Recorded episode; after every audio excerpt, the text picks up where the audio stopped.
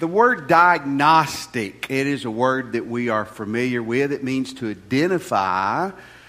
And if you go down to Michael Broadway and have him work on your car down there, they're going to put some diagnostic tools on your car to find out precisely what's right or wrong, right, Michael? Uh, you go to the doctor, and what does the doctor do to you? The first thing they do is three diagnostic tests. They take your temperature, your blood pressure, and then the most evil of things, what? The weight. They weigh you. Yeah, brutalize you. we're in 1 Peter chapter 1, verse 5 through 9. And what we're going to do this evening is we're going to walk through a list which is really a diagnostic test of where, how we're doing with Christ. And it is, um, I think it's a, great indicator. I think you look at it and go, okay, these are things I need to measure, but also look at things, these are things we need to be pushing and promoting in our life. And I want to begin with that. How, uh, how are you doing in your Christian life right now? You know, psychologists as well as uh, physiologists, ex, uh, exercise people, tell us we have a tendency to overestimate ourselves. Would you agree with that? How good we are, how generous we are.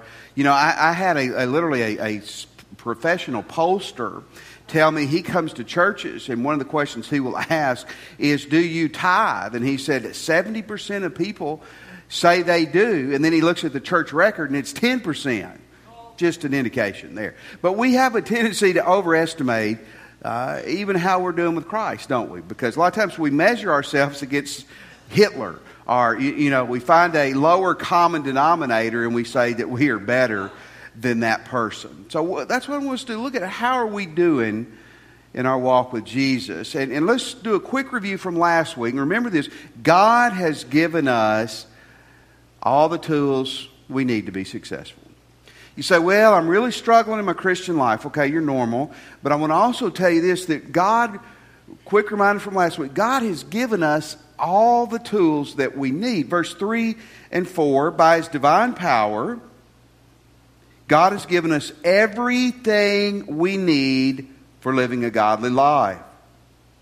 We have received all of this by coming to know Him, the one who called us by Himself, by means of His marvelous glory and excellence. And because of His glory and excellence, He has given us great and precious promises, His Word. These are the promises that enable you to share His divine nature and escape the world's corruption caused by human desires we said this last week. What's God given us? When you got saved, He gave you that foundation, salvation. Then, secondly, He's given you the Holy Spirit. That's God living in us. Say that with me God lives in me. Isn't that awesome? And then God, He's given us His Word. So He's given us the three things that we've got to have to live effectively as Christians. He saved us. If you're saved, He's given us the Holy Spirit, which is the Spirit of God, and He's given us His Word. We've got what it takes. We have the, the information, and we've got the power, if we'll use it, to be who we need to be in Christ. But how are we doing? We're going to look through a list of, of uh, characteristics in this passage. And these are ways to grow that'll grow you well. You're growing in one direction or another. These are the ways to grow so you will grow well. Have you ever felt like you're growing in the wrong ways? Going back to the scales again? But you know, we do that spiritually too. We do it psychologically. Sometimes we're we're growing in selfishness. We're growing in religiousness a lot of church people grow in churchiness. Uh, they don't grow in Christianity. They just become better at church and being churchy and judgmental. You don't know anybody like that, but, but they are out there. Uh, sometimes we grow as good Catholics, good Baptists, good Methodists, good Presbyterian, and I'm not knocking that because I've been one of those for many, many years, but that's not the way you ultimately grow in the ways of Christ.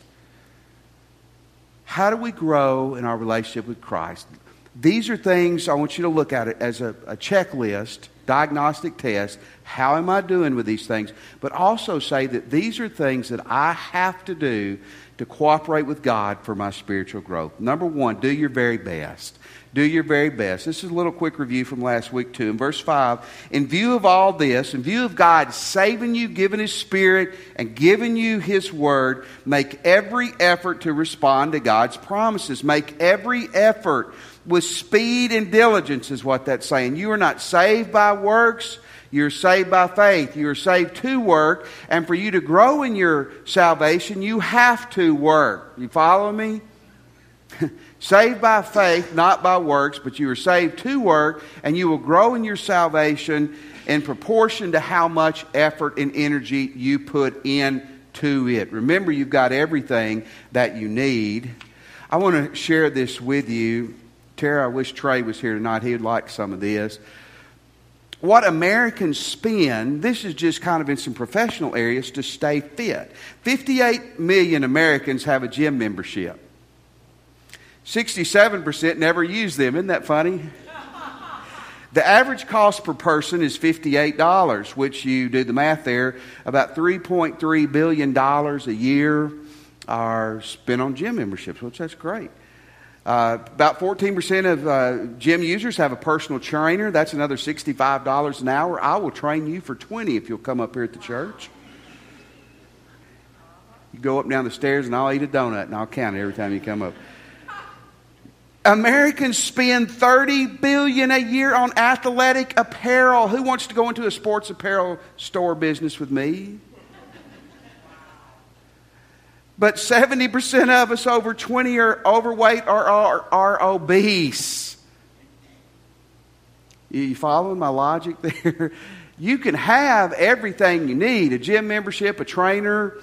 Uh, you could even have, be dressed from head to toe in the latest gear but have to have triple X because you're not exercising in that gear. I'm speaking as a calorically challenged person, so don't take any offense at that. Make every effort. In other words, we've got the tools, like a gym membership, make every effort. And what he says to supplement your faith, your trust in God, your relationship with Jesus, your Christian faith, it's all wrapped up in that one word.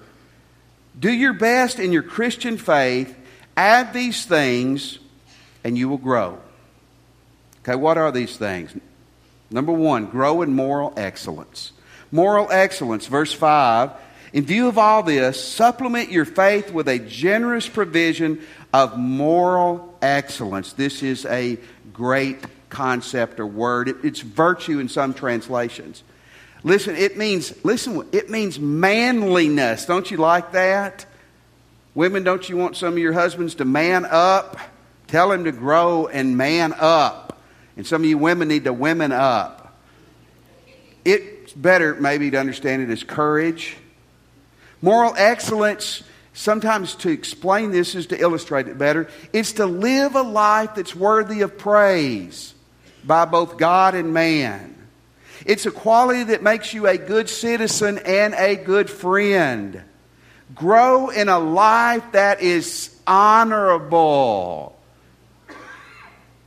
How you doing there? What do I need to do to be more like Jesus? I need to grow in an honorable way where my life brings glory to God and to other people and points them to Jesus. Grow in moral excellence. Number Number two, grow in your insight and understanding. Insight and understanding in verse 5. Supplement your faith with the generous provision of moral excellence, and moral excellence, you see, you're building on, on these things with knowledge. Now, in this, these verses, there's two different Greek words. New Testament is written in Greek, used for knowledge. This word here for knowledge meant practical knowledge. I love this. It, it, it's, it's knowing how to live out truth, how to discern right and wrong, how to understand what's true and what's false. It's knowing and living differently because of what you know. How many times do we go to Bible studies or church, and all we walk away with is more information that God's just holding us more and more accountable for that we're not using. You do not study, read, come to church just so you can walk away and be more arrogant knowledgeable. You get it so you can do it. That's exactly what this word means here. The University of Chicago's motto, notice this is translating from Latin, so it's not going to sound real smooth, but their motto says, Let knowledge grow from more to more so the human life will be enriched. That's what he's saying here. Here's your indicator. Am I taking in the Word of God and it's, a, it's affecting my life? Is the knowledge that I'm getting enriching who I am. Spiritual indicator. How do I become more like Jesus? I get the knowledge, and here's what separates the winners from the losers I actually do something with it. I do it. I do it. Y'all are really looking funny. But that's, that's not complicated, but it's, re- it's really hard, isn't it? I mean, see, it's easier to argue the Bible than to live the Bible. I think we would all agree with that. Grow in your knowledge. Number three, grow in self control. That's a bad one, isn't it? Verse 6. I just talked about gym memberships, now self control. Your moral excellence, you add knowledge, and knowledge, you add self control. Temperance. You, you don't let sex, food, money, drink, technology, how many can say amen? Your passions control you. You know, it, as I thought about this this week, all of us have an area of passion that's hard, isn't it? I mean, see, you can judge someone else because you're skinny and you think they don't have control, and then you can't control your temper. Or you judge someone because they smoke and you look at pornography. Am I correct? We all have our Achilles heel here. Self control. Dr. Richard Nisbett is a professor at the University of Michigan. He's a social psychologist, and some say he is the world's greatest authority on intelligence. He's been studying me lately, and I've been helping him a lot. Self control. Listen to what Dr. Nisbett, a world authority on intelligence, said, I would rather my child score high on self control than intelligence. Because self control is going to determine the success of his life, not his thinking IQ. Control. How, what's, what's your indicator light there tonight? Add this to your knowledge discipline yourself with the help of the Holy Spirit. Be self controlled. Here's the fifth thing, that, or fourth thing that's not any fun grow in steadfastness. Steadfastness. Verse 6 self control with patient endurance. Don't you hate that too? patient endurance. Would you agree with me, America? We're not a patient society. You know, you think about it, you come to the office or you get your cell phone or your, your laptop or your iPad, and if you can't pull everything up within five seconds, you're irritated. I want to know the stock reports in China, and if I don't get this in 10 seconds, this sorry computer. There was a Russian comedian who moved to America, and first time he went to a grocery store, he, he walks by and he sees this aisle, and it says powdered milk. He'd never seen that before and says, add water, you get milk. He walks down a little farther, it says powdered orange juice. Add water and you get orange juice. He said he turned and went to another aisle and he saw baby powder and he goes, Oh my goodness. you don't get that, you lack knowledge. And we'll talk to you later. And if you don't laugh, you lack humor. In the book, The Social Animal, the author said, in studying hundreds and hundreds of children who, from little age to they grew into adults, the super achievers in athletics and in music had one thing in common steadfastness. It wasn't the, it wasn't the, the kids with the highest IQ or the highest, what, however you would grade it, athletic ability or musical ability at first. It's the kids who continue to practice and practice and practice and practice and practice and stayed with it. Patience, endurance. It's, it's the picture of holding up under the load.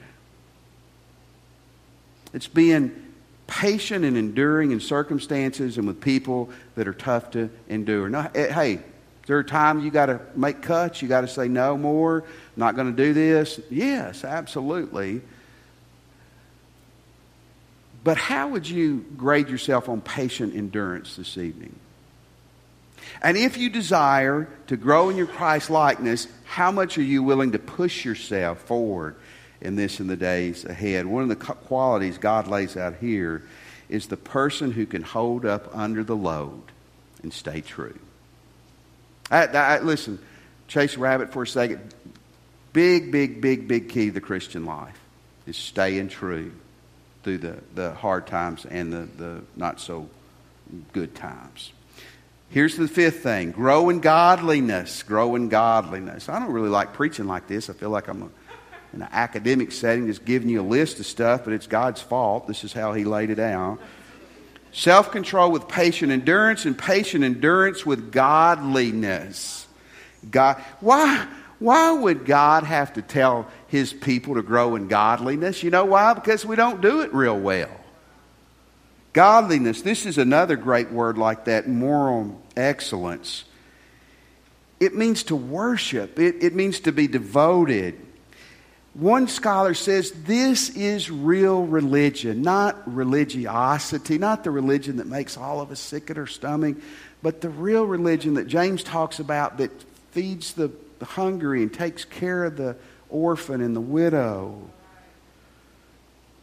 one scholar said this godliness looks two ways, can look in two directions. And I thought, they're talking about cross eyed? What are they talking about? You know? And it said, no, it's the person who keeps one eye on God and one eye on others.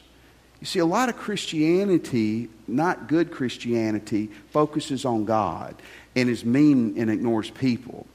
Humanists focus on people and even deny God. Godliness is the person who lives their life vertically and horizontally, always trying to please God and, and serve and help other people. How are, how are we doing tonight in godliness? What is the indicating light in your life on godliness say? But by the way, none of these are optional and they come as a package, so you can't pick and choose. Number six, grow in brotherly love. Brotherly love. This is interesting too. Verse 7 Godliness, then you add brotherly affection. Greeks had four different words for love. Our one word love, you know, we say, I love my dog, I love my wife, I love hamburgers, and you hope you mean something different, right? Right? Y'all are killing me tonight. Greeks had four words, very expressive language. That's why this is the New Testament language, because it's so expressive. A word for sexual love, never found in the New Testament. A word for family love, that's used maybe a time or two. And this word here is for brotherly love. It's the word philia, and we get our word Philadelphia, the city of brotherly love. This is a warm, affectionate love, not the kind of agape we'll see in a moment that we talk about most of the time. This is not a love that you can give everybody. Remember what I talked about Sunday morning? Sometimes you have to separate, you have to be distant, you have to move on. But one thing Christians should try to do is to brotherly love one another and brotherly love other people. How, how would you say, are you, in your warm affection towards others, how are you doing? It's an indicator, it's a goal for us to, to strive for. And lastly, grow in unconditional love. This puts this together grow in brotherly affection and with love for everyone. Remember four words. This is the word here, agape. And agape is that great Greek word preachers talk about a lot. If you learn one Greek word, learn agape. It is a word of unconditional love. It's, it's God's love for us that He chooses to love us despite. You cannot be in a philia love with everyone because some people you just can't be. You want to be with many as you can, but we are called even to agape our enemies. That we choose to be loving and kind regardless. Doesn't mean you don't have to be tough or distant, but you choose to respond to people in a loving way. How, how is your indicator light there? This is a tough one because this involves your enemies.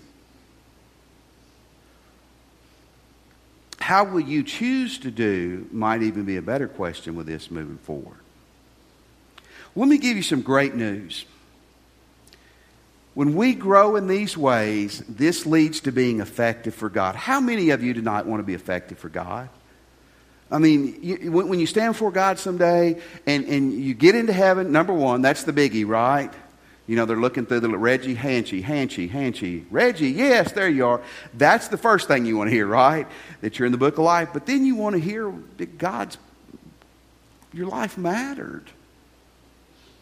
Verse 8's great. The more you grow like this, see, these are single, like this, the more productive and useful you will be in the knowledge of our Lord Jesus Christ. See, this is so cool.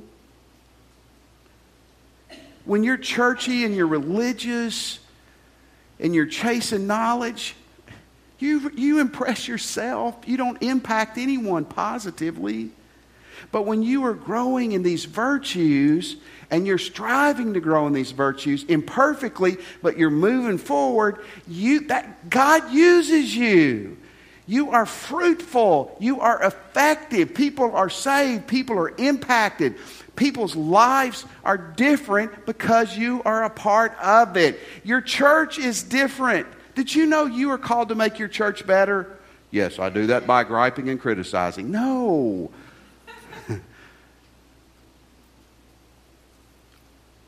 When these things abound in our life, we're effective for God. Isn't that great?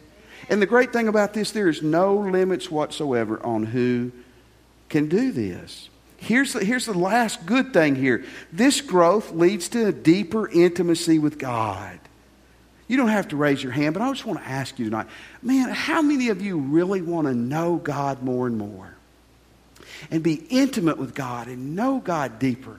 That's what we're all after. supposed to, when people talk about, I want to go deep, I want to be deep, I want to be deep. I've got a doctor's degree. Andy's been there. Reggie's been there. You go to seminary and you go through all that classes, you, you can go way deep and come out way dry. This is talking about intimacy with God. In verse 8, the more you grow like this, the more productive, useful, effective you will be in your knowledge of a Lord Jesus Christ. The word knowledge here is different from the word knowledge used earlier. This is talking about the intimate knowledge, the participatory knowledge. This is a knowledge that because of its contact with the object of knowledge, it is different. It's sexual knowledge used in other places of a person. It's intimate. Listen, he's saying here as we grow in godliness, we grow in self control and moral excellence and brotherly love and agape love, as we grow in those things, we not only become, but we know God deeper and deeper and deeper. That is a well you will never plumb this side of heaven to. Isn't that great? I hope that's great to you. But because you, well, let me just share this. I, th- I think this is a great story at a, at a, a banquet, religious banquet, they had a, a professor, excuse me, they had a pastor and an actor uh, on the program. And they were both going to read the 23rd Psalm at different points in the program. The actor got up, he was very eloquent, he was very good, and he spoke very well, he spoke very clear, and he you know, read the 23rd Psalm. 20 minutes later, the, the preacher got up there and he quoted it from his heart. And then when it was over, it wasn't because he quoted it, but the actor said to him, You did a lot better than I did. He goes, What do you mean? He goes, I knew the psalm, you know the shepherd. See, that's, that's what he's saying here. When these things are growing in your life, you're going to know the shepherd. But here's the one negative thing this evening. I got to hit you with one mean thing. When we fail here, we fail, period. You fail. Verse 9, but those who fail to develop in this way are short sighted or blind, forgetting they have been cleansed from their old sins. Wow. Peter doesn't mince words, does he? Short sighted, the ability to see up close but not far off. He's saying if your life, if you are a Christian, is not progressing in this direction, you don't, all you can see is yourself and your little world. You don't have a big picture. You can't see ahead. You're nearsighted or you're blind. You can't see at all. And you've forgotten, see what he says, that you've been cleansed from your old sins. You've forgotten what God's done for you. To fail to grow here is not just, well, I didn't do well on this, these characteristics. It's to fail. It's to fail ultimately in our walk with Jesus Christ. So I would ask you this evening, how are we doing? And what will we do about it? You're here tonight and you're not a Christian. In a moment when we give the invitation, come down and give your life to Christ. Come down tonight and give your life to Christ. Maybe these things aren't in your life because Christ is not in your life. There's a remedy for that. Maybe you'd like to join our church. We would love for you to do that. You can do it after church. You can do it right now when we stand. We'd love for you to do that. And Christians, some of you are hitting a home run in these areas. Keep it up. Keep your foot on the pedal and the pedal on the metal. Don't let up. But others of us, maybe we're not doing so well. And, and I want to challenge you where you're standing or at the altar, ask God to show you why. And be willing to do what He tells you to to live these things out in your life. Let's stand. As God leads you, you come. We'll be waiting on you.